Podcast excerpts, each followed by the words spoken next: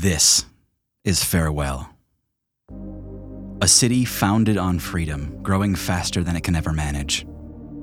Its capital building, a colossal tower, stands at the edge, the literal sheer cliff edge of the eastern frontier. To the west of the city lie three old crumbling kingdoms where the people of Farewell rebelled from, and to the east, forever and beyond to the east, lie the clouds. To step off the boardwalk at the edge of Farewell is to step into the clouds and fall straight down into the wildlands of the crater below. But where the world ends, it seems, some are driven to keep going. The people of Farewell banded together on the idea that there is something better out there, and each citizen is eager to find it. With their eyes set on the endless clouds, the revolutionaries that settled here are advancing science and magic in ways the world has never seen. A new invention called the spark engine has made it possible to levitate and maneuver massive airborne ships with grace and speed. Every day since the debut of the spark engine has been a creative race to the starting line, a race to construct a vessel, take to the skies, and explore the mysterious floating islands hidden among the clouds. And what better day than to start the next grand chapter of history? Today marks the 15th anniversary of the founding of Farewell an eagerly anticipated celebration called Break. In less than an hour, the Guilds of Farewell will debut their newly constructed flagships in a spectacular send off as they venture into the clouds in a massive ceremony attended by everyone. Almost everyone.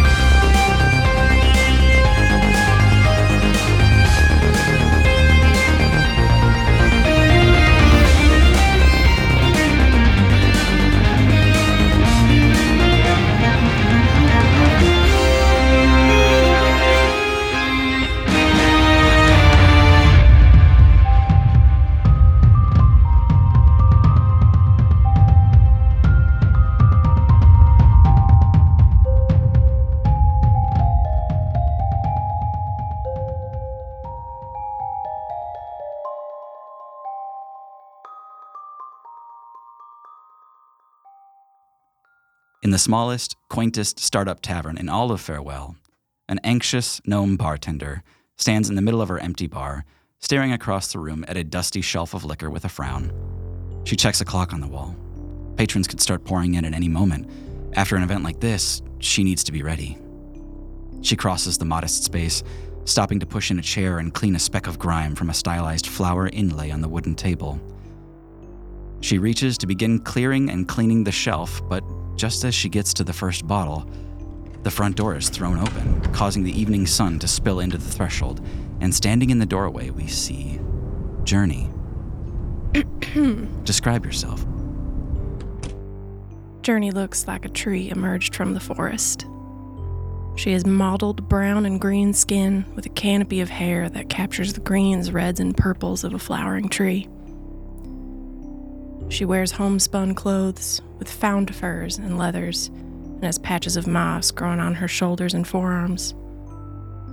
Journey carries a bow and wears a hand axe on each hip that she uses as tools in her wandering, as well as weapons should the need arise.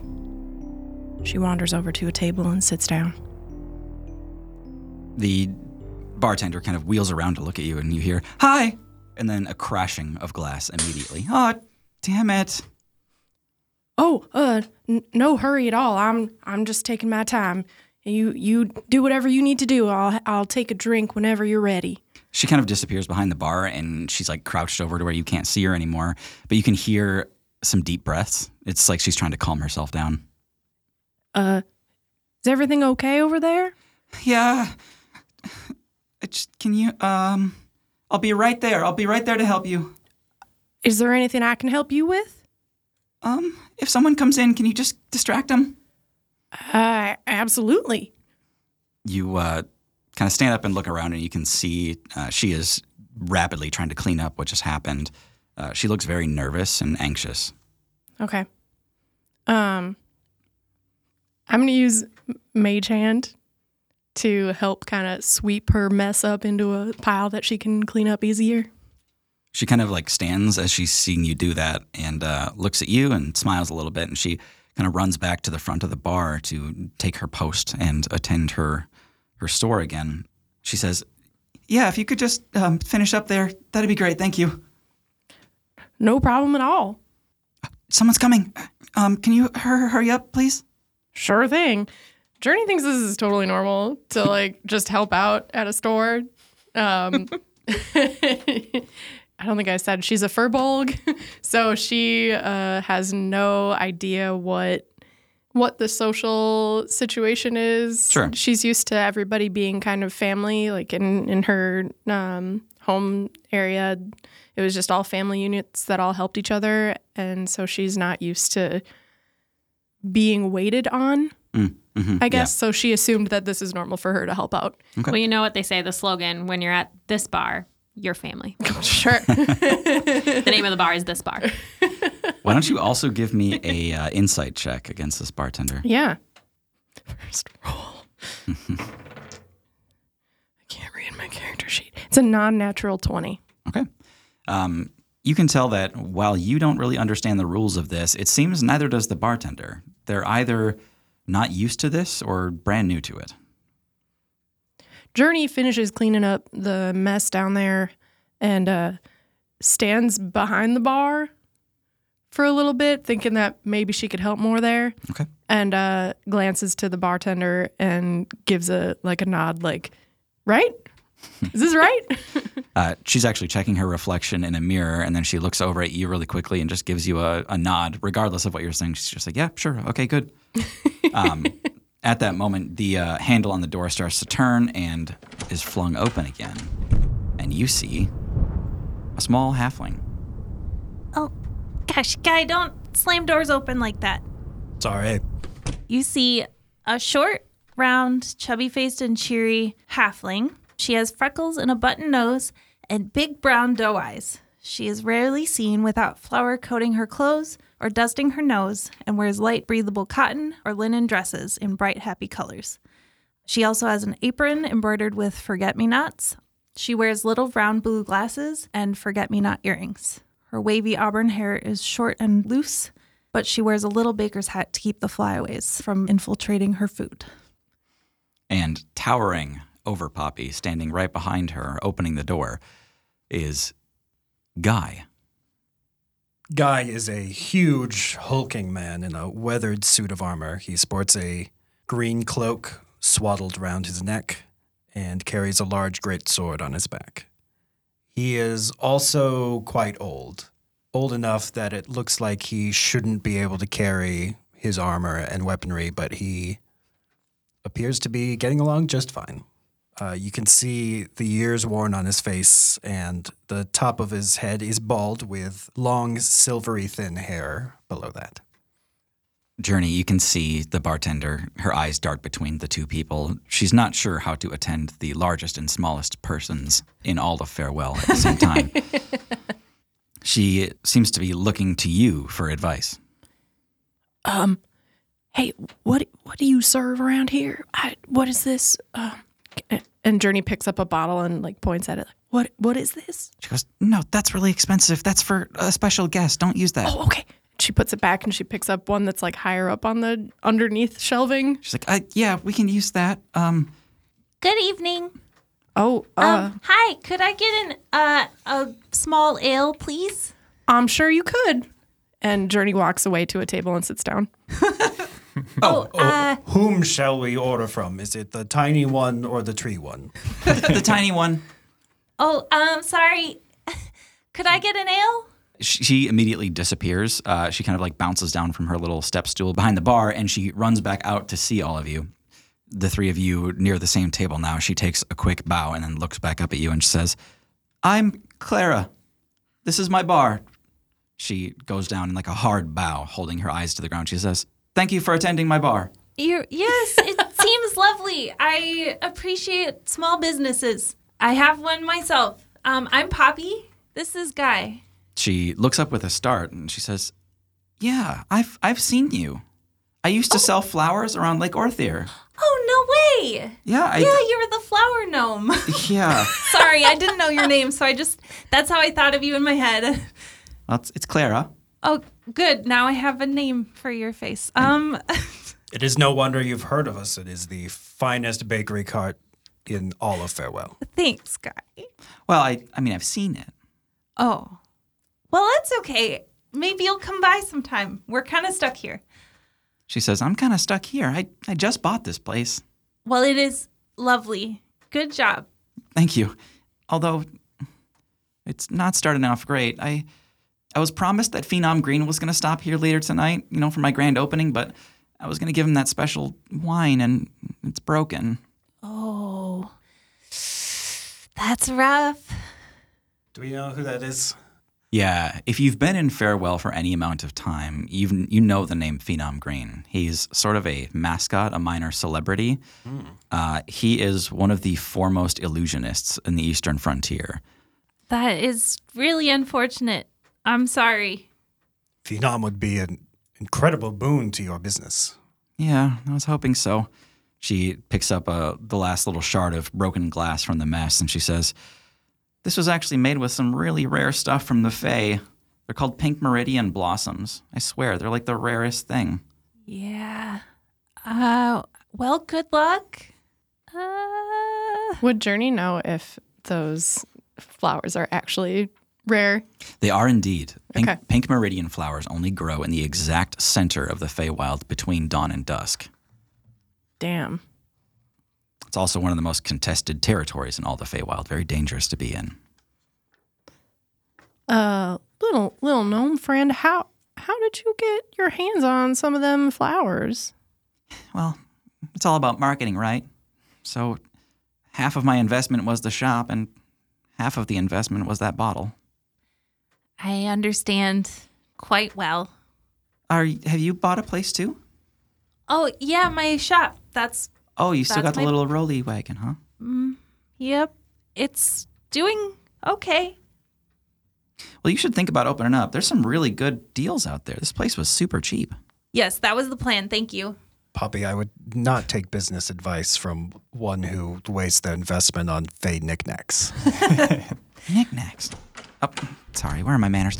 Uh, can I get any of you anything? Did you say an ale or Aaron? You're pretty much in the room before people noticed. What do they see? They see a tall, slender, elven woman hidden by a black hood over their head. After a quick scan of the room, you see the person pull the hood down off their head and reveal beautiful elfin face. No idea what age they are, as it is often hard to tell with middle-aged elves. However, they do have jet black hair pulled back into a tight top braid ponytail on the top of their head and very vibrant green eyes that take up a large portion of their slender face.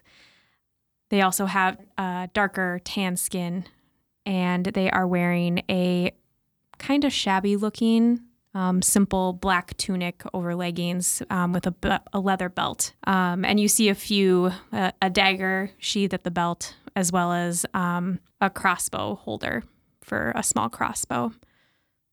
Clara stands at attention again and resumes her bow towards you and says, I'm Clara. Welcome to my bar.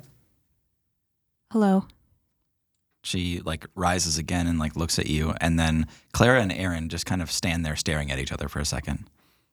Can I get you something? Awkward. Um, no, that's that's okay. Um, actually, uh, water. Yeah. Um, and for the rest of you, Just that ale. Thank you. sure. A large ale, please. Okay. How much does that um a cup of the very fancy Fey wine cost that broke all over the floor and is gone now? I'm, I promise I'm not making this up, but it's it's upwards of 500 gold a cup. Even my cookies aren't that good. She she kind of like like brushes your hand away, Journey, and she's like she's like if you meant to try to do something kind here, really, it's it's it's nothing. Wh- what about that other bottle that I picked up that you said was expensive? Yeah, I think that's kind of my runner up for Phenom, but but sure, would you like to try it? Yeah, I'd try it, and I toss um 20 gold? Okay, let me handle the gold this campaign. Like a handful of gold Yeah. Um, out of a jingling bag. she, yeah, she reaches out one hand to accept the gold, and then the coins start to pile over her open palm onto the floor. And then she reaches out another hand and she goes, "Oh gosh!" And she kind of like smiles, a little embarrassed, and watches the coins fall and nods her head.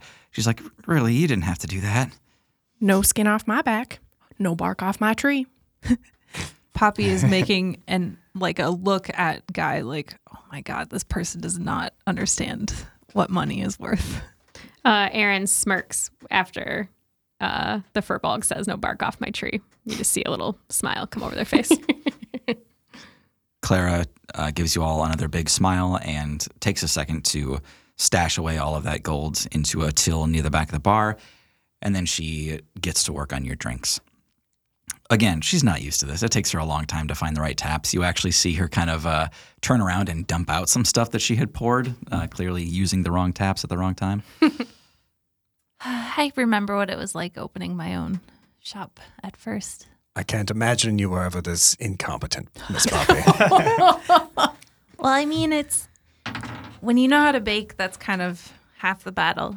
And I I learned a bit of entrepreneurial skills from my parents, but you know, Guy, you hear a from behind the bar. What's that? Incompetence a little harsh. yeah, I think maybe that's that might be a little rude. Oh, I'm sorry. Sometimes I am just a little too earnest. She says, It's okay. She is coming back around with your drinks, sets them on the table one by one. Guy, it's a little painful to be near her at this moment, or maybe it's not. I don't know how embarrassed you actually are. But she turns back around and she goes, You know, you might think I'm incompetent, but I'm going to be fine. And this place is going to make it, even if Phenom doesn't get exactly what he wants. I mean, I still got all this. And she gestures up wildly with her left hand and hits a rack. Oh no. And you see the Oh. rack begin to lean forward and then back, and you all stand with bated breath as the rack leans forward again. Aaron's gonna try to catch it. Yeah. Okay. Journey puts up a mage hand to try and push it back. Okay. I also use a mage hand. Okay. So it's like a combined 10 pounds of force, I think. 20, I think. Not Yeah. nothing. And Aaron, go ahead, make a dex ability check. Mm, Twenty-two. Wow. Uh, at the same time, Poppy and Journey have the same exact thought. Uh, you see them both stand and reach out a hand, and a small spectral image projection of a hand grabs this rack as it's leaning over. But their force enough is not enough to keep this thing from falling. You see Erin sprinting up towards it, and she grabs at the shelf, gets underneath it, and kind of presses her shoulder into it to right the shelf. Doran, it's dark and cold and silent. It's just before dawn. You're looking over an endless horizon of dusty blue clouds, showing the faintest warmth of pink coming through the dawn. You're wearing thin clothes that do nothing to keep the wind from cutting through you. The blank stone pavilion beneath you makes you feel solid, but even so, looking out at the clouds at dawn is uniquely exhilarating. The wind is causing your eyes to water, but you still strain to meet the light. In the distance, just before the sun peeks over, you see a dark tower rise from the clouds. A castle of immense construction comes into view with a strange silhouette unlike anything you've ever seen. You're fixated on the eerie beauty of the silence as it rises higher and higher above the clouds. And then you see another. Towers float up over the clouds that span before you, just as the sun breaks, casting them all into imposing black shadows bleeding daylight around the edges. And then you hear the clarion call of your death. A familiar hum sends you into an instant panic. It grows too quickly into a roaring, growling cacophony that takes hold of your bones, and you become numb. The stone beneath your feet begins to split apart. The clouds swallow your vision, and you fall. And you wake up to a crash of glass. This is like the worst possible opening day ever. oh my god, I've got nothing left. Here, I'll help you clean it up. I wipe the sweat from my forehead and uh, uh, sit up and uh, look over at my belongings.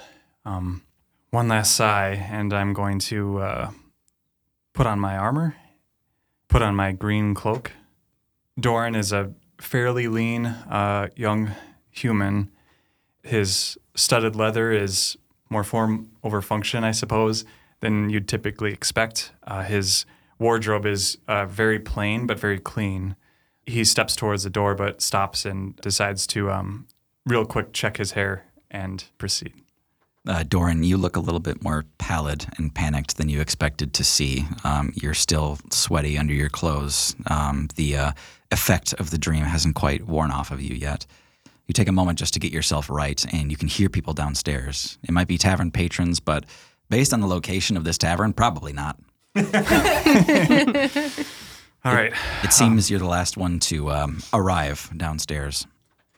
Good morning, or is it afternoon? I'm not really sure. I check out at the window. It is evening. Uh, Okay. You're a little bit behind schedule. Uh, the bartender, Clara, who you had organized to stay at a room at her tavern earlier, the only room, in fact. It's her room. Yeah. Just the worst. Okay, yeah, it's her room. she sees you come down the uh, short couple of steps and she looks up, uh, already crying. It looks like Poppy and Journey are close to her. The first affair is canon, so No, job. I meant like she's a bad innkeep, and she's like, "Well, I ha- we have a room upstairs. I guess you could rent." oh no, they definitely. I'm just kidding. we can't start this again. Uh, Erin is supporting a wooden rack that had all but fallen over. Uh, she stopped it from crashing against the ground, but she wasn't able to stop every bottle from sliding off of it. I think maybe you should invest in like stronger bolts or like shelves with a lip on it so things don't. And maybe stop flailing. I didn't know you had to drill them into the walls. Doran, I'm gonna need the other half of your deposit. Well, we'll talk about that. Uh, it's break day. Uh, it's a holiday, right? It's five to eight, and there's gonna be people here soon, and I've got nothing to give them. Uh, okay. Well, I mean, it looks like uh, there's plenty still on that uh, rack there. Speaking of which, do you still have that uh, mead, the one that's not too sweet? She picks up a broken shard of glass with the correct label on it. She looks up at you with a quivering lip. You know what? Any of the mead is fine. Um, and sure, I think I can cover that other half of the deposit. She looks around, and you hear like shuffling glass as she just kind of like searches the wreckage. Aaron, how are you? Um, Aaron is putting the shelf back to rights um, and trying to just straighten some of the glassware on it. I'm fine. How are you? Doing great. Great. Happy to be here. I'm excited. Looks like everyone else is pretty excited. Aaron raises both eyebrows. He's like, "Really?" Oh, are we are we all working together? I I didn't get the impression that this was all. I'd never met you before. I, I I I didn't know you guys knew Doran. He's he's yeah, we're here for him. they can't be on the team. And Aaron nods at Clara. Oh, right. Yes. Non-negotiable. What? Oh, oh, h- hold on a second. I um cast unseen servant to help clean up Okay. the mess and like maybe take orders while we're still here.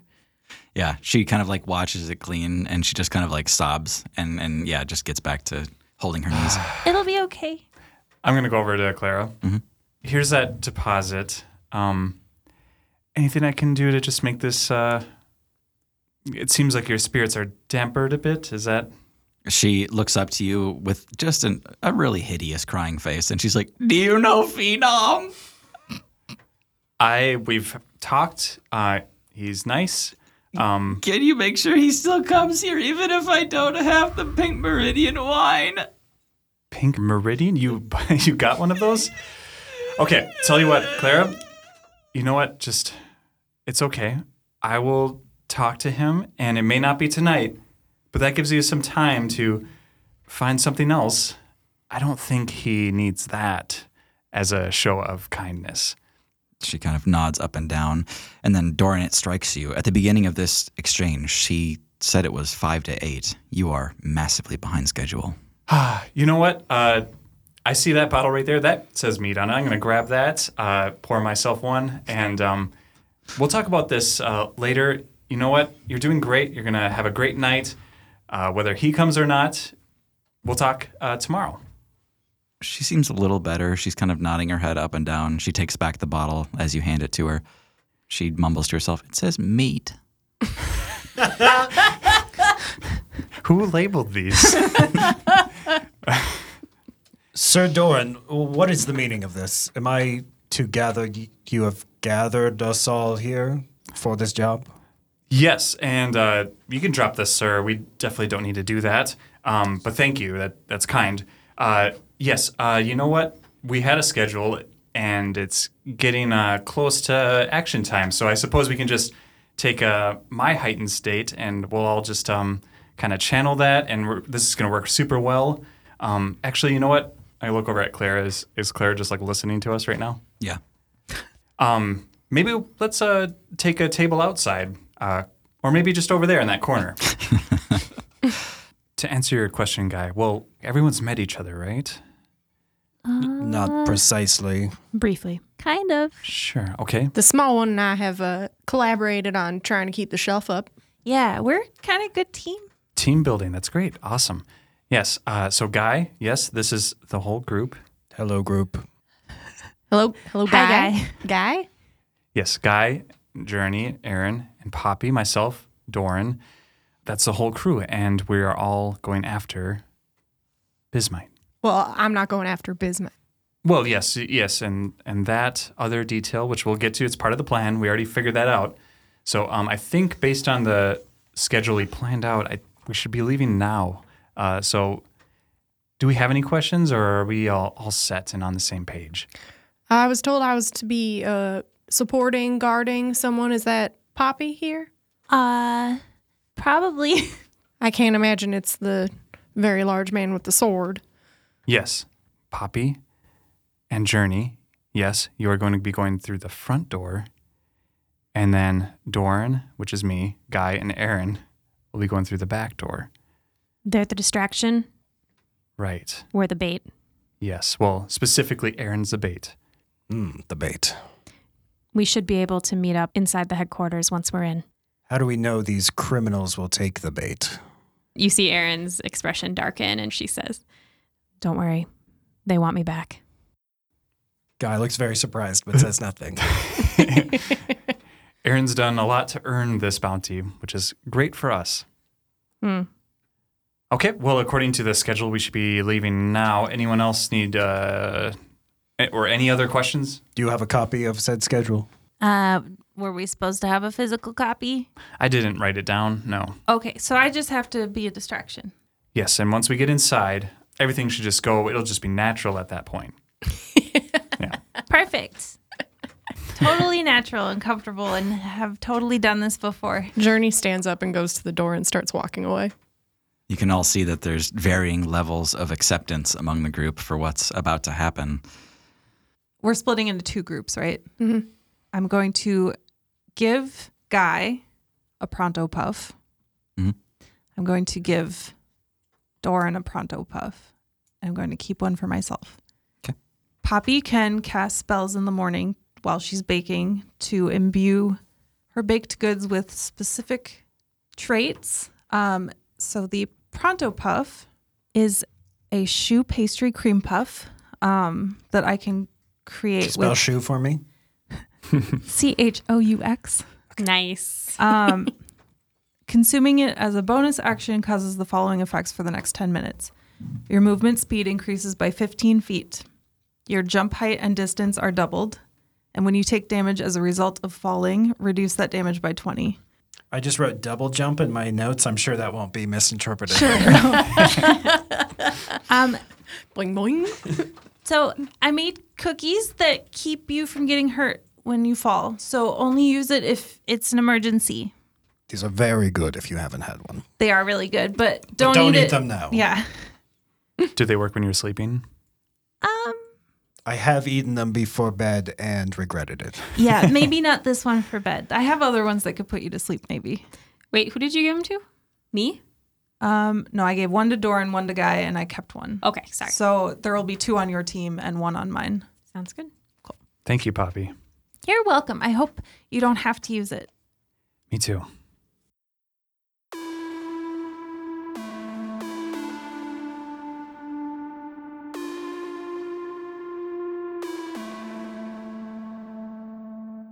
You all pour out of the tavern in a no nonsense single file, Poppy double timing just to keep up. The wind on the ledges can be vicious, and tonight is a brisk reminder of how even a pleasant breeze on the ground level can become a cold, powerful gust when you're crossing a wooden bridge a hundred feet up. The bridge you're on sways, and on your left as you cross, you see a colossal gray blue banner that extends high above you and then back down nearly a hundred feet, nearly reaching the ground below. Woven into that banner, almost 30 feet across, is the crest of Lodom, one of the three kingdoms where the people of Farewell came from. The smell of hot metal accompanies a thin plume of smoke drifting by the party.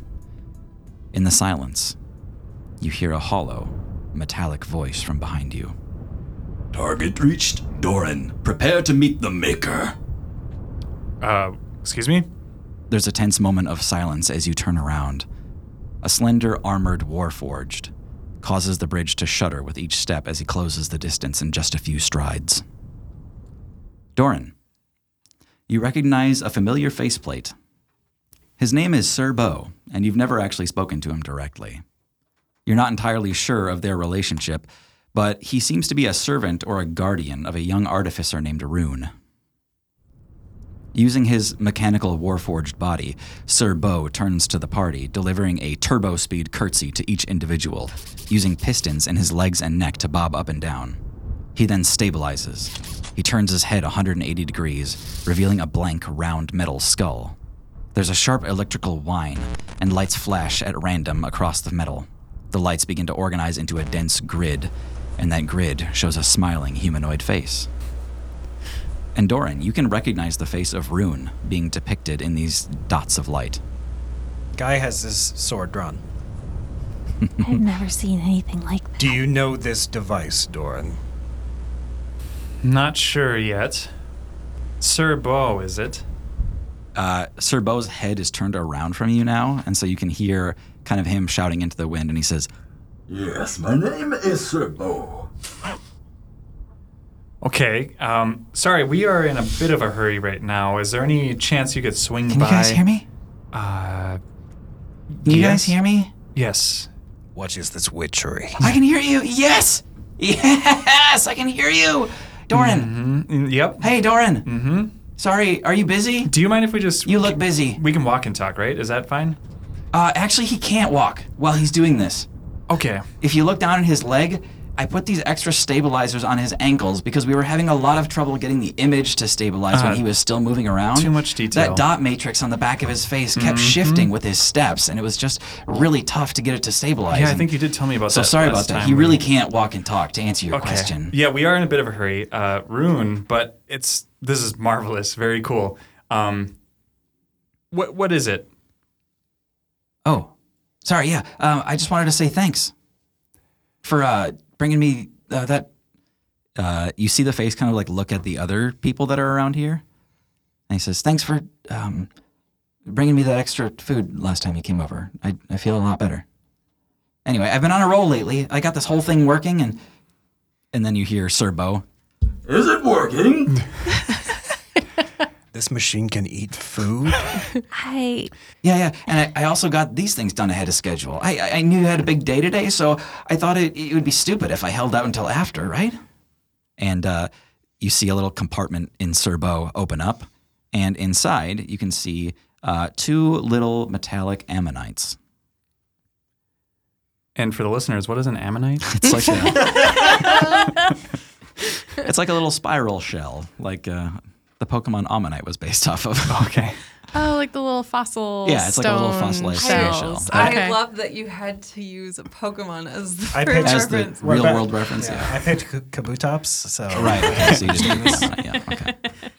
So as they're talking, Journey is going up to this Warforged and is like done a little bit of m- a mini, not real cast of Primal Savagery, but a mini one to sharpen one claw, and is like scratching the Warforged. Like the fuck is this? yeah. It makes like a hollow metallic kind of grating noise as you draw a claw through it.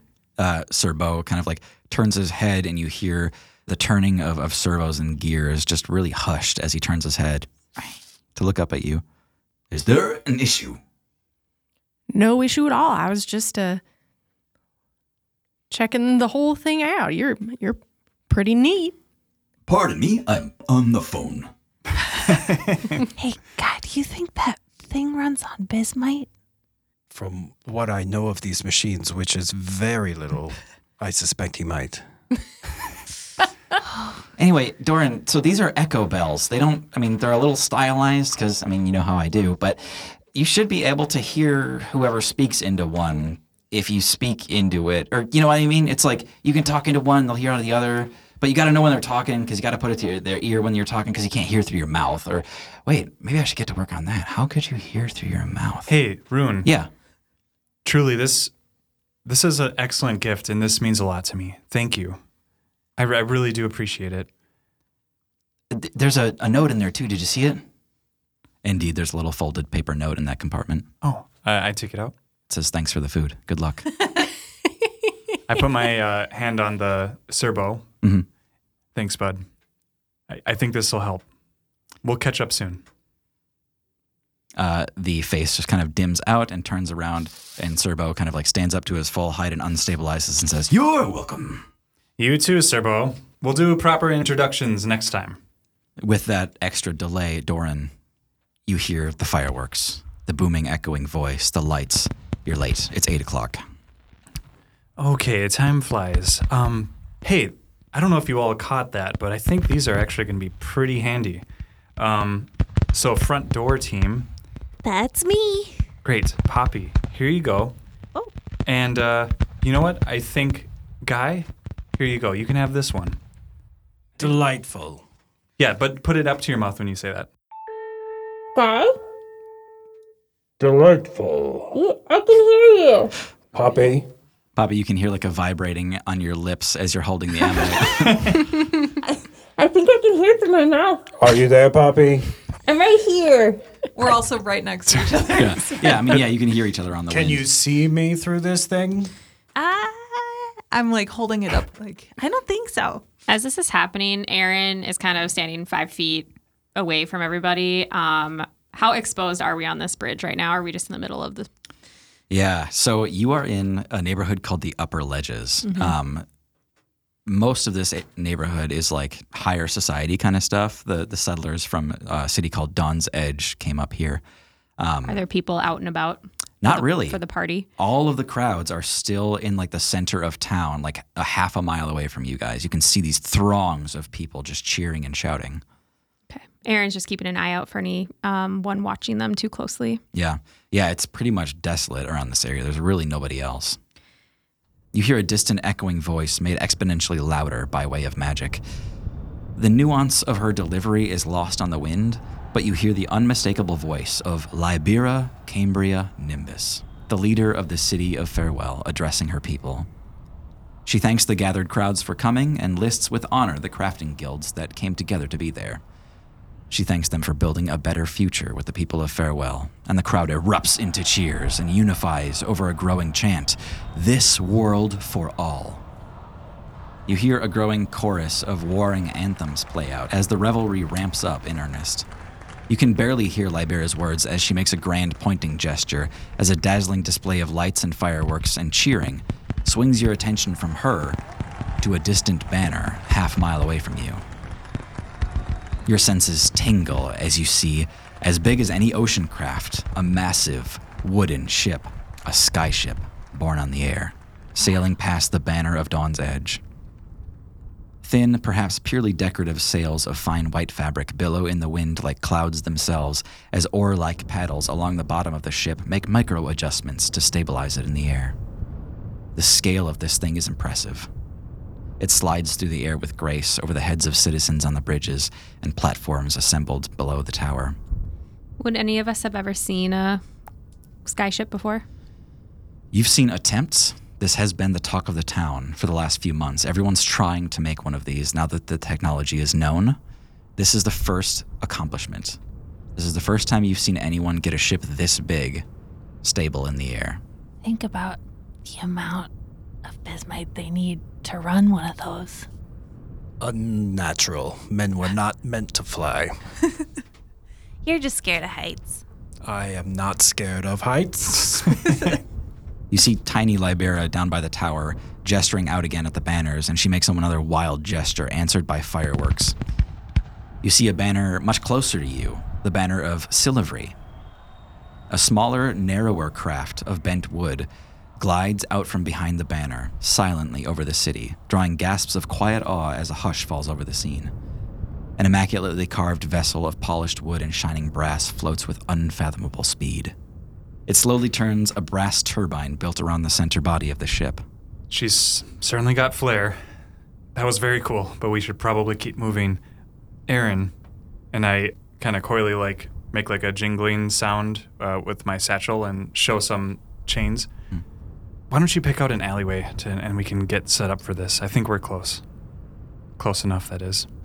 As you uh, gesture to Aaron, Doran, there's a rumbling, and Doran, you start to panic because you feel your feet buzzing. A sound like the entire cliffside is about to fall in a landslide plays out. The immense banner of Lodom next to your bridge is suddenly brushed aside by the blunted face of a massive skyship made of solid blackened steel. Twelve spark engines burn ludicrous quantities of bismite to keep the hulking behemoth afloat as it moves slowly, unstoppably towards the winged tower. As it moves past the bridge, your vision begins to blur with the vibration, and then the bridge snaps. Your party and Sir Bo are on this bridge. Who runs ahead and who runs back? How close are we halfway through? Pretty much.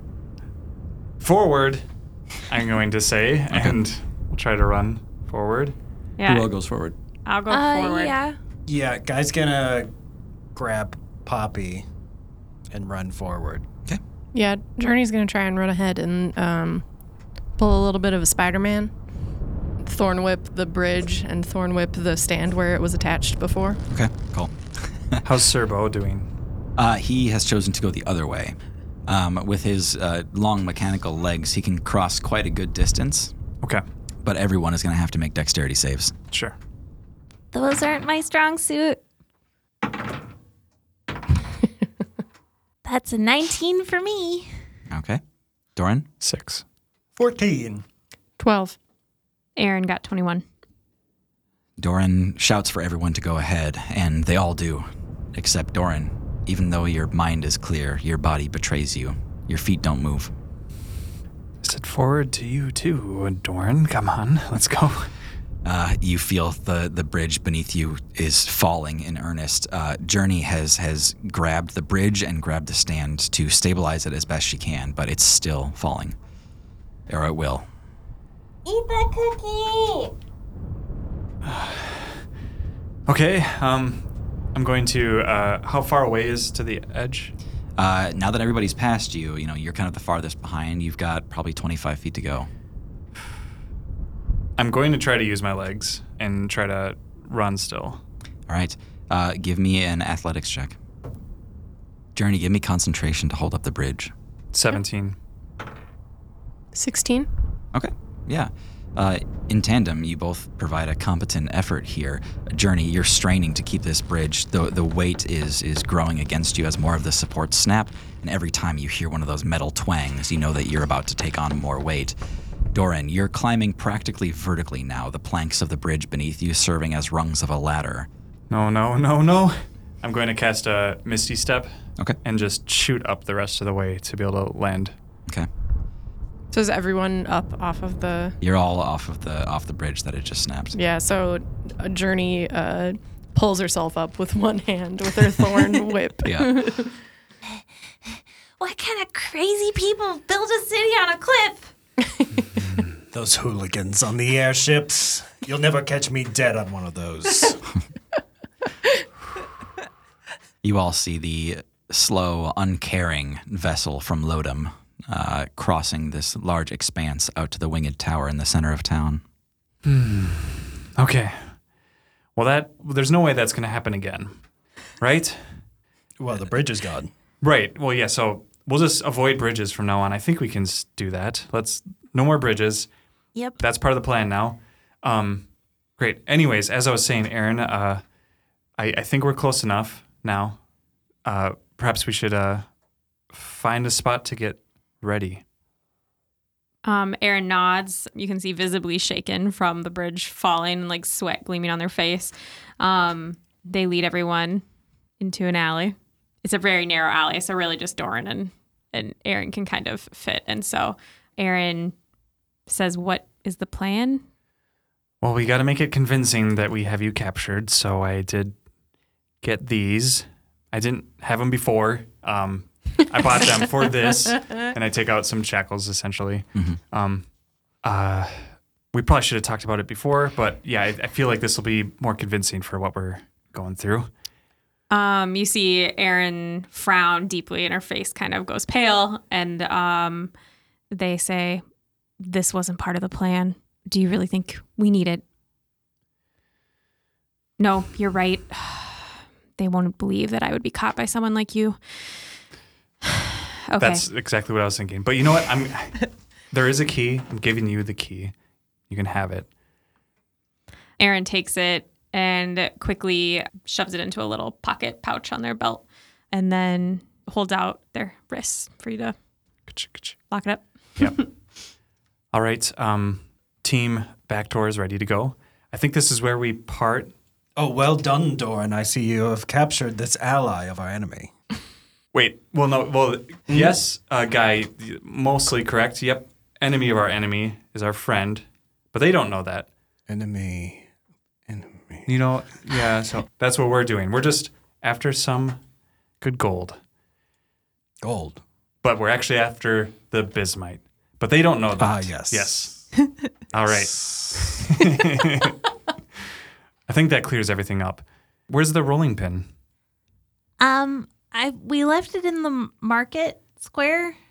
What's the rolling pin? Oh, that's my shop. It's a mobile bakery. I sell cookies. It's the finest bakery in all of Farewell. Guy really likes the cookies. I believe I've spoken of this already. But you brought some cookies, though, right? I did, yeah. Great. Um, so I gave you guys pronto puffs. Well, I think Doran was asking about any like cookies that you're going to be selling. Yeah, yeah, yeah. Oh, yes, I have quite a backstock of. I made chocolate chip cookies. I figured those are like, you know, people like those. So. Crowd, crowd pleasers. Yeah, Yeah. definitely. As So long if as I- go ahead. Sorry. Oh, that's okay. Uh, yeah, the the plan. Why? the plan is that I'm going to sell cookies door to door and hope that they they want cookies maybe or or are like distracted enough by the cookies that you guys can slip on in. Perfect. Well, this is all sounding very pleasant. However, we need to get there now because the guard change only lasts 10 minutes. Mm-hmm. Right. We should have been there five minutes ago. You all find your way to the north end of Silver Street. That's kind of a misnomer of a name. It's a slum like stretch that spans nearly the entire city in a narrow band. Here, the streets are dusty with crumbling and depleted bismite, while the locals around you examine every discarded pebble for magical energy. You approach the back door to the Blight headquarters. In the distance, you see an Earth Genasi with stone like skin covering his right arm. He sits on an upturned bucket in front of the door. Aaron, you recognize him as Lob. All right, everyone, stop here. We can't go any further, or the guard will see us. Okay. Hey, guy, here's a, a pop off for you. Oh, thank you, Miss Poppy. Yes. Uh, whenever you make an attack roll where the die shows 15 or higher, you roll again. And then if it's higher, then you roll again. And then, and then you repeat it until the resulting roll is lower than your previous roll. And if you crit on that, you get an additional 1d12 force damage. And they have to make a strength save or get pushed 10 feet away. To summarize, Poppy makes magical treats. The first of which that a few of you have is, A pronto puff. and Pronto Puffs save you from getting hurt when you fall. The second treat that she had just created for Guy was called a pop off. And a pop off, well, when you hit, it helps you hit even harder. It's a poppy special. Um, as they're discussing this, Journey uses one of her daily uses of Hidden Step. Okay. So uh, Journey is behind you all and then disappears. Good. Uh, Journey's gone, so um. Oh, I'm still right here. Oh, okay, good. I thought you just kind of like dipped. I'm still right here, and I'll be protecting you, Miss Poppy. Don't worry your little head. Thank you. I feel safer. With an invisible person behind you, you feel safer? I am not very strong, Doran. I don't know I think if you I can have tell. a calming presence, we even need to in go. Guy puts out his hand to put his hand on Journey's shoulder and, and misses. Journey, guard Miss Poppy with your life. Sure thing. Awesome. Good. Pep talk. Let's uh separate teams here and we'll see you on the inside. All right, go team. Good luck, Poppy and Journey. I have a bad feeling about this. And Aaron kind of leads the way towards the back door. Uh, Poppy and Journey, uh, you find the unassuming storefront of the Blight headquarters. I pull out a basket of chocolate chip cookies and I adjust my hat so it's a little jaunty and I stroll up to the front door and knock. Okay. Um, when you knock, you don't hear any response. You just hear a continued conversation from the other side of the door. I knock again. Um, hello, excuse me. You hear someone inside. It's open. Oh, uh, you you just want me to come in? That's usually not how this goes. Okay, I open the door. You step inside, and uh, a kind of Weasley looking scrawny man at the front counter looks down at you and says, You used to people opening the doors for you when you come into stores? Where are you from? Oh, well, sorry. I'm I just I'm a door-to-door cookie sales woman. And usually I'm going to residents and they don't want me to just walk in. Good evening. Happy break. Happy break. Um, door to door cookie sales? Yes. So, I am trying to raise money to get some more fuel to We don't want any. but they're really good. I I think you should probably try one. You see a gnome uh, with kind of a, a sickly demeanor, like he looks unhealthy, uh, kind of climbs to the counter and he says, Yeah, we don't need any. You can leave. Um, I really would beg you to try one. I make really good cookies. Listen, unless you need some laundry done, we don't need any. We're here to make money, not to spend money. I respect that, sir. So am I. I made these specially this morning. They are fresh baked homemade chocolate chip cookies, and they are the best cookies you'll ever have. You hear the, the first Weasley man say, Well, well, now, chocolate chip. They are very good, if I do say so myself, and they have a special ingredient. Hmm, yeah, yeah, yeah. H- hold on there, Ginch. Let's not uh, let's not poo-poo this right out the gate. Would you like to try one? The As first in- one is always free. That's what I was waiting to hear. Why don't you put that up on the counter? Here you go. He uh, breaks it very evenly into two halves, and then he eats one half, and then he eats the other, and he says, "That was delicious." Thank you. Uh, Ginch kind of looks up at him with crossed eyebrows, and he says, "Mm, I, "Yeah, I'll try one if you're just thrown away." The first one is always free. And as I'm doing that, I also pull out the what I wrote down as Ammonite walkie-talkie Okay. and just kind of scratch my ear and like tuck it into the back of my hat so that it is listening. Okay. Yeah, give me a uh, sleight of hand check as you do that. awesome. I'm probably good at those. 14? It's a little uncomfortable uh, in your hair under your hat like that, but it actually stays. You're able to listen in. You just wouldn't be able to talk very clearly into it if you had to. Right. I'm hoping that they can hear if I talk loud enough. Are we still a little distance away from the back door? Yeah, you guys still have a little bit of time. Okay. Oh, I I think Poppy is trying to reach us. Po- Poppy, it's me, Guy. The first one Can you hear me? Poppy, you can hear this so loud in your ear that you're suddenly like sweating and nervous and panicking that they can hear it too. I don't think she can hear me. Do Can I hear things it? Even Uh, Journey, I think you can hear it standing right next to Poppy. Okay, so I, I take a step closer to Poppy right behind and I gently put a hand over where the Okay, thing yeah. is. So I'm Which covering I it. think makes it echo more into my skull. Yeah. but And they so- can't hear. with your thumb over the ammonite uh, like receptor journey, uh, you can feel it like vibrating pretty hard with with Guy trying to speak into it, and then as if the problem was he wasn't loud enough, he starts speaking louder and louder, and the whole thing is just shaking in your hand. Doran, this thing is a piece of junk. She can't even hear me. I don't think you should yell into that. We're not even in yet. I will yell into it later. I'll talk to Rune about it. Oh well, we don't need it. Uh, looking down the alleyway, Aaron, you see that Lob has stood up to see what all the noise was. Now or never, boys. D- Doran, will, will you be doing the talking? Yeah, let's do that. Uh, you can be the muscle, uh, hold holding on to Aaron here. All right, here we go. This way. And Guy kind of shoves Aaron. Look, and, and I'll give a cookie to everybody. and then you can buy a subscription if you want a subscription. I'll definitely talk to Rune about this. The three of you approach the back door to the Blight headquarters. Uh, Lob is now standing, uh, interested in what all this noise is. He looks up and immediately recognizes Aaron. hey there, um, got a delivery for you. Hmm? Yeah. This one's been gone a while. Wasn't easy. Uh, any way we can make this quick and clean? Can we just get inside? I normally don't do stuff like this. Do gooder, huh? Yeah, well, I'll tell you this much. Diver's not going to give you the 5,000 that was on the poster. Oh, okay. It's going to be more like 500. Take it or leave it. All right. Uh, Is this agreeable?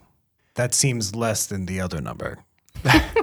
by quite a lot. Uh, and uh, I guess Diver doesn't want this that bad. Hmm. I guess we could probably. You know what? We'll just come back another time.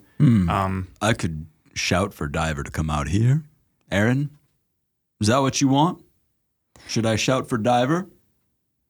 You see a scowl on Aaron's face as they look up into the eyes of Lob, and Aaron says, Of course, you would run a scam on my bounty. What a skis ball. And then she's going to try to fight the hold on her with Guy. Great. Uh, make a performance check for me. Performance. Charisma. We have free cookies for everyone. If you if you want to bring more people up here, and I can give you some more. And if you all try, maybe you'll like them. And then, yeah, yeah, you can have two. I guess that's fine. Uh, 14. Okay. Is the guard going to notice that sound? No, it's pretty subtle, especially being outside. Um, Lob stares at all of you with this like big blank face, and you're trying to guess if he actually understands what's going on here. He seems kind of slow to respond to everything. look, man. Um, I saw the list of bounties, and uh, this one's pretty high up there. Um, I'd love to have this conversation with Diver, the man with the purse. Can you let us in? Yeah. I can make that happen. S- You're good at your job. Diver, the man with a purse. That's what he's purse. known as. He says, uh, Right this way. he uh, stands up, and the door isn't locked or anything. He just kind of jiggles the uh, shitty broken knob on it and kicks the door open. Um, it's kind of uh, bouncing and creaking as it flings open, and you look into a dark lounge. Through the door, you cur. Make a performance check with disadvantage. Please be good still. Ten. All right. Lob goes, yeah. Back at the front, front of house. Journey, you're able to move around a little bit uh, while you're invisible here. Uh, Poppy has been kind of going on and on and on, giving everybody her typical elevator pitch on the entire business as if they were there to buy a franchise. um, partway through her speech, a third person comes out. A elderly uh, human woman uh, is smoking a pipe, and she steps out from the other room and is kind of interested to see what's going on here. Uh, she is uh, finishing up her first cookie as well. She kind of like looks back into the room behind her and shouts for more people to come to the front and get some of these free cookies. Yes, uh, they are very good. Um, Poppy, you only brought like 15, 20 of these things, and the Weasley guy at the front counter has gone through a good handful of them. All right. Well, if other people want to have some, I have a couple left, but nobody else gets seconds. The insufferable little gnome just goes, You can't tell me what to do. And he grabs three of them out of the basket. Uh, excuse me, those are mine. I came here out of the goodness of my heart to try and sell some delicious cookies. They're all kind of teaming up on you a little bit. They're all like chortling to themselves. And then the weasel guy grabs the last couple cookies and like knocks your basket off the desk. Wow. Excuse me. I have never been treated like this in an establishment such as this. I don't know what I'm trying to say. Um, Journey is uh, ch- checking out the the door that they all came through. Mhm. Is it locked? Uh, it doesn't seem to be. It's almost like a like a swinging revolving door. It looks like they took the knob off of it. Okay. Um, is it is it still swinging at all from people coming in and out? Yeah, a little bit. Um, Journey's gonna try and like sneak through just to peek. Yeah, give me a stealth check to not interrupt the door as you try to sneak through. Eight. Okay. Uh, Journey, you see this opportunity as the door keeps like flinging open every time somebody passes through it, and you're like, "Oh, I could, I could squeeze through that." Mhm. You kind of run behind the counter and try to get in there, and just as somebody is coming through, the door slams open on you and rebounds into the previous room again, and you just hear somebody say, "Like, what the hell was that?" I stand and freeze. And then they they come into this front room. Uh, it's that woman smoking a pipe again. She just goes, "Damn it, Ginch! What the hell?" And she like steps into the room. She didn't notice you were there. Nobody did. Okay. Nobody rolled higher than an eight. Jeez. okay. it up. Um, I yeah, I just want to peek into the whatever's beyond that door Mhm. and get an idea of what's back there before I defend Poppy. Yeah. Um, inside that room, uh, you see two more Blight members are disinterested in the offer of cookies. They're sitting on a large, dirty gray couch. The room smells like smoke and musty remains of half-eaten meals. Okay. Do I get a good look at either of those people? enough to know that one of them is a uh, a very small dragonborn woman. Uh, the other one seems like an older human man. Okay. Yeah, I'm just gonna step back in the room and. Suffice to say, the thing you came here looking for is nowhere in sight. Mm-hmm. At the back door, kind of right as Journey leaves that room again, you all enter into that room, that same lounge. You all see this large gray couch, and you see two disinterested Blight members sitting on that couch. Uh, one of them seems to be trying to handle some narcotics, the other one just seems bored. Uh, Lob kind of stands with the, the three of you. It's gonna be through that door, and then uh, through the next door, down the hall, and there's a door. Great. Probably don't need a map. Uh, it's been a pleasure. Yeah, I don't know if I can trust you. And he looks at Aaron. Probably the smartest thing you've said all night, Lob. Let's go then. He leads you into that next room, and as you're passing by, he uh, kind of looks down at those two that are on the couch. And though they may seem disinterested, they are quite paying attention to what's going on here. Aaron, uh, they are two of the more tolerable Blight members are here on the couch. Uh, you see Ribbo, uh, a young dragonborn, always called herself a runt. You also see Thompson. Uh, he's in, probably the oldest member of the Blight. Ribbo, Dragonborn. Thompson, old. Old man. They both like look up at your group as you're walking through this room and kind of like keep eyes on you the entire time. I stop. We're leaving with 5,000 no matter what, and you're not getting a coin of it. And I scowl at them and then turn and continue to follow. Yeah. Lob kind of rolls his eyes and sighs as he opens the door for you and kind of gestures you through with an open palm. As you walk into the next room, he says, You're really gonna have to give up on that five thousand. We'll see. Honestly, I'd be surprised if Diver even has that much. You know he does. uh, Doran, you feel a hand at your shoulder. It's Lob. He's patting you down. Do you have any weapons on you? I do have a rapier. Okay. You're not getting past this room with that. Are we in the next room without? Uh, yes. Uh, this next room uh, has nobody else in it. Um, it is an empty storeroom. There's a lot of shit you don't understand in here, Dorn. A lot of contraptions, gizmos, clockwork, junk. Look, uh, as I said, I don't love being here. There's not an ounce of me that wants any trouble. I want to get in and out. I'm keeping this rapier though. And this great sword is purely decorative. He kind of he points up to Guy and he says, We'll get to you. You're not you're not doing yourself a lot of favors. When you came here there's about a 10% chance you were going to leave alive. That's uh well that's going fast. Going up? Um, during his monologue, can Aaron start to get the key and unshackle them? Un- "Yeah, give me a sleight of hand check." so they're gonna try to slide their hands into the little pouch in their belt while they're shackled. Nineteen. Okay. Lob does not see anything happening there. Your hands are free, and he doesn't know. He's locked on Doran. Um, can I do a sneak attack on him? Yeah, for sure. Okay. Ooh, first attack. Oh, but it's Advantage. yeah. I was gonna say. Yes. That's better. So twenty-four. To hit? Yeah. That hits him. Uh, even though this uh, Earth Genasi has stony skin in most places, uh, you know where he doesn't. Um, you manage to get a dagger straight into him. Let's roll damage.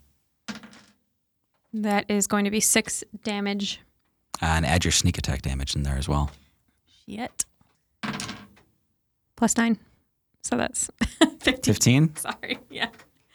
15. Lob is staring at you, Doran. You can see that he's about to make a decision. He thinks you're just another one of those cocky do gooders, you know, out to make a name for themselves. He reaches behind him to grab a shiv off of his belt, and before he even gets his hand around the handle, you hear a scraping. And it's Aaron pulling a dagger out of his back. so You hear Lob Aaron's going to try to cover his mouth so he's not making as much sound. Okay.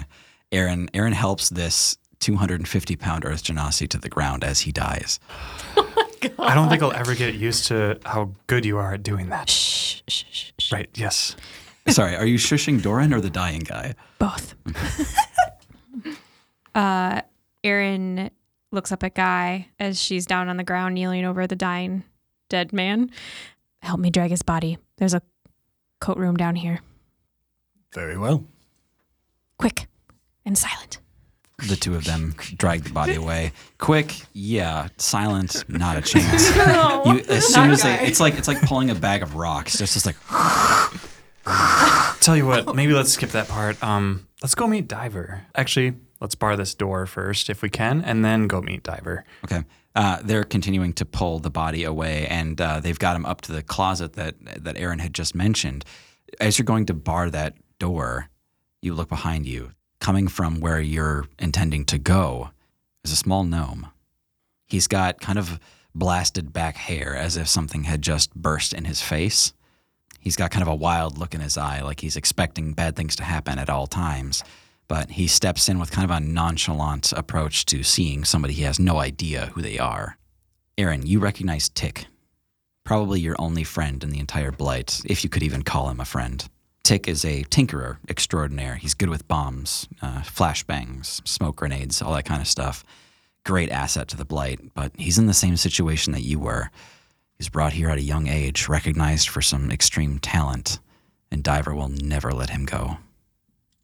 So Aaron is having a quick internal debate because they don't know if they can trust Tick, even though Tick was their closest quote unquote friend Mm-hmm. in the blight. Aaron decides to play it safe and Guy, you're you're close enough to see this. You start to see gray, thick smoke start from Aaron's chest just above the clothing line where you can see their skin and it slowly covers every inch of their skin um, and eventually their clothing as well. Um, and Aaron slowly starts to grow in size and build. And within 20 seconds, Aaron is shifted completely into an exact replica of Lob, who is dead in front of you, still on the floor. Guy takes a few steps back from the closet. He's Don't worry. I'll take care of this. And uh, the new lob steps out of the closet. Doran uh, glances back and catches the sight of Lob. Hi there, uh, Blight member. Um, we are here to see Diver being accompanied, as you can see. And we're in a bit of a hurry. Can, can you point us to the right door? They have a report on the bounty that's out on Aaron. Throughout this whole thing, Tick has not looked at any of you. He walked into this room with his eyes fixated on a little box on a shelf on the wall. He walks over to it, gets out some component, and before walking back into the room he came from, he looks up at each of you, looks over to Lob, and says, Oi, Lob, get them where they need to go, eh? Lob nods and gestures at the two strangers in the room. And what you say your name was? I'm Doran. This is. I am Guy. Boring and some guy. All right. Cheerio. And he uh, heads back into the other room. Boring. Guy, guy follows and he's getting uncomfortably close to Aaron, just like scanning her face and body, being like, "What the fuck? that is that is Aaron in there, isn't it?" He says quietly. No time to explain. Yeah, let's uh, uh, figure out the plan here now that we've shifted a bit. Um, you're going to take us to Diver. We're giving info on Aaron, and that's when we strike. Do we kill that one? Definitely. We kill everyone. If we can. Front of house. You have run out of cookies. I'm sorry, I only brought so many, and then that guy had to have like seven of them, and I didn't account for that, and I'm sorry. Well, darling, that's called showing up underprepared. Excuse me for assuming that you'd have a little bit of common decency. I thought that maybe you would have grown up learning about etiquette just like I did. Uh, they're like not really paying attention to anything you're saying. Uh, they've got your basket and they've like turned it upside down. They've like pulled the cloth off of it. And then Ginch just goes, You really don't have any more? I don't have any more. All I had was in that basket. If you want more, you'll have to go to the rolling pin tomorrow. The smoking woman uh, takes her pipe from her mouth and she says, You know, I bet if we cut her open, there's more cookies in there. Don't you touch me. Um, while they're talking, are there um, are there any rocks outside? Are there windows in the storefront? uh, the windows here, they are so dirty that they are opaque. I would like to cast Mage Hand and pick up a rock outside and throw it through the window from the outside. Cool. On the ledges, there's not a ton of rocks, being that you're not really on the ground, but being on Silver Street, there's a lot of depleted bismite, a heavy silvery metal that some people think is very dangerous to be around. You pick up a chunk of it and send it sailing through the window, and it crashes. There's glass everywhere. I also have my mage hand like scuff around outside, like making noise, like hitting the ground and like hitting walls and like scraping things across the ground. Okay. Both of those men, uh, the Weasley guy and Ginch, uh, both stand from behind the bar and walk outside to see what's going on. As soon as uh, Weasel Man steps outside, he goes, "We'll fuck you up. Who are you?" We'll fuck you up. Uh, Uh, you hear Ginch say, Who's ready for a little Eldritch blast? I have the mage hand just kind of like slap him and poke him. Yeah, they both recognize a mage hand. They know better than to address the mage hand and they look around for the source of it instead, seeing nothing. But then they look down through the broken window back at Poppy inside and they look to each other. And Journey, you can hear them muttering near the window. They say, I bet she's a wizard, ain't she? Crap. Maybe I don't want the likes of you as customers at my shop. Poppy, you haven't been paying close attention in the middle of your tirade, but when you open your eyes from your fury, you see that the smoking woman is pointing a crossbow at you. Well, now, I don't think that's necessary. I cast Primal Savagery. Okay. Um, I'm still invisible until I attack. Mhm. Okay. Um, so yeah, I'm invisible, so you don't see any of this. But uh, Journey's uh, teeth and fingernails sharpen um, and she's ready to attack. Um, I grab the lady with the crossbow, Mhm. and I just slash at her with my sharpened acidic nails. Okay. Yeah, breaking invisibility. You see a claw come down and swipe across this woman. I let out a big sigh. um, what does the room situation look like right now? Uh, so, Poppy, behind you is the door from where you came, as is the broken window. In front of you is a long uh, bar that kind of blocks your path, like a service counter kind of thing. Uh, you've pieced together since being here that this is a, a, a front, it's a laundromat. Uh, they pretend to clean clothes here. Uh, you can see some like soaps and, and oils laid out. Laundering. Yeah, laundering. Got for sure. it. um, how many people are in the room? Uh, there are two outside that had pieced together that you might be a wizard, and one inside that just got slashed. Yeah, Just so one inside. It was uh, 22 to hit. That hits.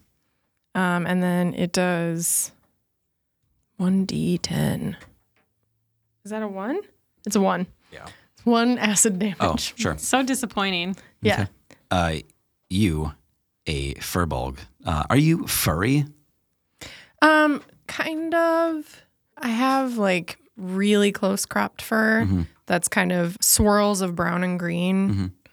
Yeah, I, I look completely unfamiliar to these people. Like Yeah. I'm not from around here at all. And so, Poppy, it's a little jarring to see what could be construed as a forest creature uh, breaking invisibility, slashing down at this smoking woman, and you can see blood dripping down their cheek after they get slashed. Oh goodness. Uh, And I kind of do like a crouch and I go, ah. please don't hurt me. You recognize Journey after a moment. It's just a little intense. Um, but you see the smoking woman kind of reaching around for her fallen pipe and uh, picks it up and sees that it's been spilled. And then she kind of like holds her hand to her cheek where she'd been slashed. I, I I didn't think any of this would come to blows. It's just cookies. Give me a perception check, Poppy. 18. Okay. She's going, uh, how could you? I can't believe. Oh, you've just, oh, you, you just, you, you've, uh, you've, uh, and the entire time she is loading a crossbow bolt beneath the bar. So she's behind the bar. Yeah. Okay. And I can see this happening. Yep. Don't you dare put your hands where I can see them. Okay. And I like pull my bread knife out okay. From my back holster. Okay. I guess. She pulls out the loaded crossbow and aims it at you. I don't want any trouble. You're just gonna let us go. And then she like points it over at Journey, and then she's just kind of like holding it between you two. Okay. Uh, roll initiative. Doo-doo.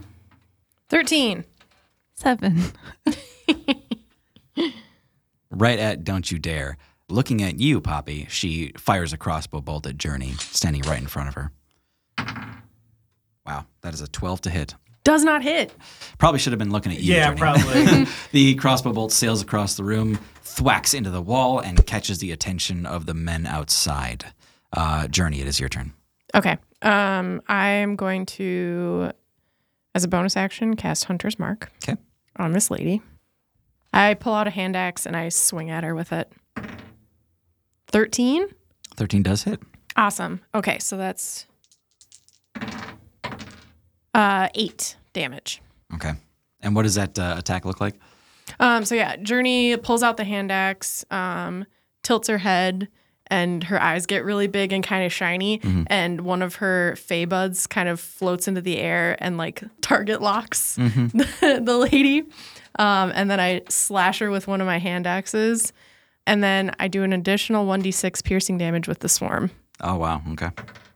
Just one. So the little fey bud that focused on her shoots through her, like just through her shoulder, mm-hmm. and does one piercing damage. Okay. What do fey buds look like? Journey has a little swarm of fey creatures that follow her around and assist her with things. They do what Journey wants, and they look like neon sparkling little balls of light. They're really tiny, like quarter sized, and they live in her hair and sometimes peek out and come around, and she can talk to them and she can kind of understand them and they yeah they help her out when they can and uh, they're able to cause damage as well cool Yeah, you see Journey strike down with this uh, hand axe, and the smoking woman takes a staggering step backwards as you hear a slosh of blood against the ground. And then she looks up at Journey, embarrassed that she had underestimated her opponent. And that little Feybud uh, kind of hovers above Journey, having like ascended out of her hair, and then it strikes, it dives towards the woman, and it goes right through her. Poppy, you don't know if that actually pierced her or if it's some kind of ethereal happening, but after that little thing flies through her, the smoking woman falls over. Oh my gosh, did you kill her? Quite possibly. I don't know, but we don't have a lot of time. Okay. Uh, do we leave or do we keep going? Well, do you have a way to bar the door? Because I certainly don't. Oh, here. Uh, let me try something. Um, Poppy reaches into her like little baker's pouch on her hip, pulls out a small vial of butter, and like Just eats it. No, I'm just Yeah. kidding. she takes like a little swipe of it, spreads it on the ground in front of the door, and casts grease. Okay. Um, cool. So it becomes difficult terrain. A creature that enters the area or ends its turn there also has to succeed a dex save or fall prone. Okay. Can Guy hear this fight going on through the Omanyte? Yes, through the Omanyte and also through the walls. Um, Oh. All of you heard Barb fall to the ground and hit the floorboards. Barb. Is uh, Tick gone? Tick is gone. Yeah, he moved back into the next room. You also probably heard Journey shouting. Yeah. Yeah. That's Poppy. Poppy, Poppy, are you all right? This is Guy. Oh, hold on. I think Guy's trying to talk. Hold on. Hold on. Hey, Guy? Guy, I think we killed someone. I don't know. I've never done that Oh, that's great, Poppy. Uh, we're coming to find you, I guess. Oh, Right? oh, great. You're safe. Uh, for now. Wonderful. Uh, we've made some progress. Yeah? The, the Aaron one has turned into a stony one. Uh, okay. Cool. I, yeah, I. We'll talk about that later. We'll see you soon. Okay. So this swinging door that's between the two rooms, is it a full door or is it a partial door? Full door. Full door. Okay. Full door. I would like to kneel down and open it just a crack and see who I can see. Those two people are still in there. The young dragonborn woman and the older man are on the couch and they are looking at each other and they're kind of like looking between the two doors and they're wondering what is going on in each of those. okay. Do I have like line of sight on them? Yes. Okay. Um uh yeah, I'm gonna I'm definitely just imagining them sitting on the couch playing Smash Bros. I'm gonna use a, a bonus action to move my hunter's mark to whoever's closest. Mm-hmm. And then I'm going to shoot arrow. Okay. How are you shooting them with an arrow? So I'm gonna I want to le- or kneel by the crack of the door, mm-hmm. and then use my bow through the crack to just like snipe them. Give me a stealth check to start this off. Cool. Stealth. Non nat twenty. They have uh, no idea that you're setting up a clean shot. Mhm. Go ahead and take that. Hey, if I can get both of them, that's fine too. One shot, one arrow. Non nat twenty again. Jesus. We're Good rolling dice. hot tonight. All right, I'll let you choose their fate. Is that going to be Ribbo the Dragonborn or Thompson, the old man? the old one. Thompson. Thompson the He old. didn't have much time left. they're both kind of they're both actually squinting at the door that you're sitting at. Mhm. Uh, and you see them kind of like lean in, and then you see Thompson kind of half stand, and he looks at the door and he goes, "Is there someone?" And he gets hit with an arrow. Uh, give me damage on that. Mm-hmm. Okay. Right betwixt his head.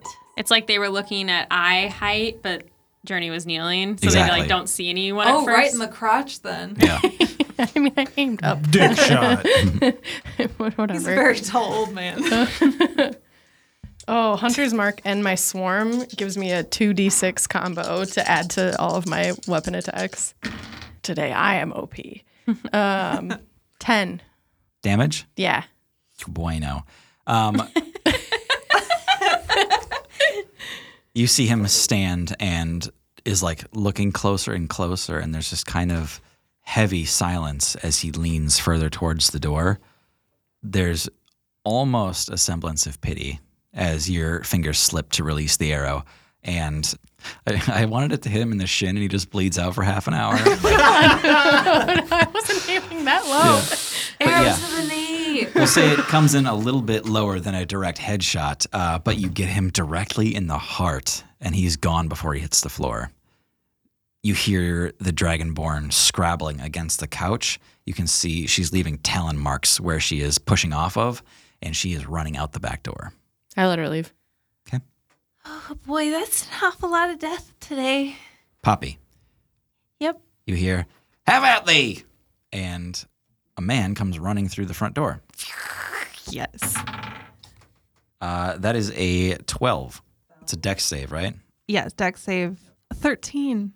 Okay. Uh, as he comes charging through the front door where you had drawn a line of butter grease, you see him kind of like Scooby doing, like kicking his heels in backwards to stabilize himself as he goes sliding into the bar in front of him and collapses in a heap. He is prone. Poppy just like, yes, like fist in the air. Oh, sorry. Do you think he's okay? I, I don't think it matters right now. We should get going. Yeah, right, right. Um, that was his movement. With his action, he is going to throw a knife at you from the ground with disadvantage. Because he's prone. Bitch. Uh, he fumbles a knife out of his pocket and all but hands it to you. So he didn't roll well. He did not roll well. Um, he like grabs a knife off of his belt and is going to throw it, but he slips again and he just slams it to the floor. And now the knife is like directly between the two of you. um, mage hand to swipe it further away. Um, yeah, I'll Are allow it here. Okay. Um, give me another initiative roll, but take advantage on yours. Mage foot. I'm kicking it out of the way. Not great. Seven. Not enough. He scrabbles forward, greasy as he is. He's able to grab his knife and hold on to it. You see his eyes kind of dart to the door again behind you, kind of expecting his friend to be there. Unfortunately, his friend has left him. Uh, Ginch outside is nowhere to be seen. Ginch. Asshole. Classic Ginch. Betrayal. I open the door to the lounge Mhm. and gallantly gesture Poppy right on through. Well, thank you. You guys are kind of like playing together with that, oh, thank you. And then you see this like bleeding out on the carpet body Oh, on the floor. oh, that's pretty gross. You kind of double back a little bit in the other room, and then you see the weasel guy stand again and then fall in the butter. you hear the knife clatter to the floor again. We should go while he's occupied. Doran, you're once again about to bar that door. The door that we came from? Yep. And you see Journey open it. Yeah, I'm crouched again and like opening it like real stealthy. and I'm like peeking through with like bow at the ready, like, Careful where you point that. Um, oh, hi. Oh, and uh, that one is with us too, gesturing towards uh, Dom. Lob? Lob. I don't know. Lob. Dom's a good Earth Genasi name. Oh, all right. Well, we took care of. Is that guy? Yeah, guys in here. Come on Oh, in. thank God. Poppy, you're all right. Yeah, I'm fine now. Uh, I clap guy on the shoulder back. Took care of her just like you asked. Many thanks, Journey. She was really fierce. She took out like five guys. Burgers and fries. Impressive. and then I like nudge Journey, like, "Ha, I got you. I don't think I can stitch together a good persuading argument for why there's all of us here, and maybe we should just uh, go for this now. We need to find Diver, and we need to get that bismite. Yeah. Um, Aaron, you know that all there is left to this building is the next room, which is Tick's tinkering room. This is where he puts together all of his explosives. There's a hallway after that, and then it's Diver's office. Are there like place where people like sleep in this space? If anyone's going to stay here overnight, um, which is you, uh, you sleep in the lounge. Aaron's here for something else. You did not have a place for your belongings here. You'd had something that you kept on you all the time. You know where it is. You know who's got it. The next room is the workshop. And then the hallway to Diver. Follow me. And don't worry about the little one. Me? And then um, Lob, Lob is going to just push open the next door and march right through, and just expects all of you guys to follow. Uh, this next room is pure chaos. There's there's just junk everywhere. More clockwork parts. Um, there's a bunch of like lamps kind of clustered in one corner over a clean desk. Uh, it looks like things have been very recently worked on in here, but this is a tinkerer's shop. It's not unlike any artificer's place that you'd see any other part of town. Is Tick in here? Tick is not in here. Can we see bismite in here? Uh, there's some depleted bismite on the desk, some some silvery heavy metal, but nothing valuable. Okay. Journey's gonna look around and see if she can spot anything not of this town. Unfortunately, not. This room is sort of the opposite of magic. This is a purely scientific place. Okay.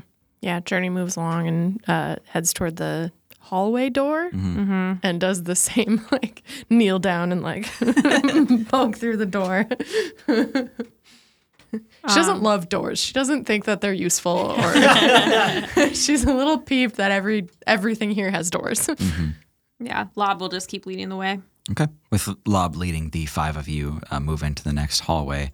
And it's a narrow hallway. It's barely to the point where you could stand shoulder to shoulder with one other person in here. You're also getting towards what are like additions or expansions onto this building, and the quality of the build is deteriorating the farther you go. Between some of the floorboards here, you can look down to see the city below you. Oh, what? Again, why do people build things so high up? I don't understand. That's farewell for you. Well, I'd like to bid it farewell. I'm just really sick of being here. At the end of the hallway, before you even reach it, you see the door open. You see Tick stepping out, holding something in his hand. He closes the door behind him. What you got there, Tick? He throws it up into the air and catches it again. You've seen these before, Aaron. Um, these are his flashbang bombs. It's pretty much his like go-to for any robbery. But he catches it harmlessly in the air and he says, "Just another banger. You're a little bit um, in the way, Gov." Uh, Lob will just step aside and kind of push everyone who's behind him and within arm's reach to like shove him against the wall to make room. he looks at your single column of five, having like moved off to the side of the hall to let him through. He says, "Someone um, really ought to be guarding the door, eh?" I mean, Ribbo was there. Right. You know, he uh, picks up that explosive in his hand again, and he kind of turns it over. He says, "Lob's eyebrows. They're actually made of metal. It's not hair, like you've done, Aaron." Sleep. Oh, what? I try to cast sleep on him. Yeah, go ahead. Doran falls asleep. Okay, 20 foot radius targeting creature with uh, lowest HP. So I'm going to try to place it as best I can Sure. on him, and I get to roll some dice. Uh, 25. You see him kind of like smirk to himself a little bit, and then his eyes get real heavy, and he takes one little step forward, and then you see his eyes roll back into his head, and he starts to lean backwards. I run forward Mhm. and uh, just try to cradle him down to the ground. The door that Tick was closing didn't shut quite all the way. The door flies open, and heavy hands reach to catch Tick, and then he stands up. A bald head, jagged metal plates over his knuckles. Built like an ox, he looks at your group and says, To what do I owe the pleasure? Diver, I take it. In for flesh. He uh, guides Tick to the ground. Well, we came and we had some things we wanted to discuss with you. Mind if we step in? Everybody make a perception check. 22. 16. Okay. 11. 16. Okay, it's 12. So I think even the 11 is capable of seeing what's happening Oh, I here. did it. As Diver lowers Tick to the ground, when he stands back up, he very cleverly tries to palm the flashbang out of Tick's hands. With a natural one, he sets it off. Oh,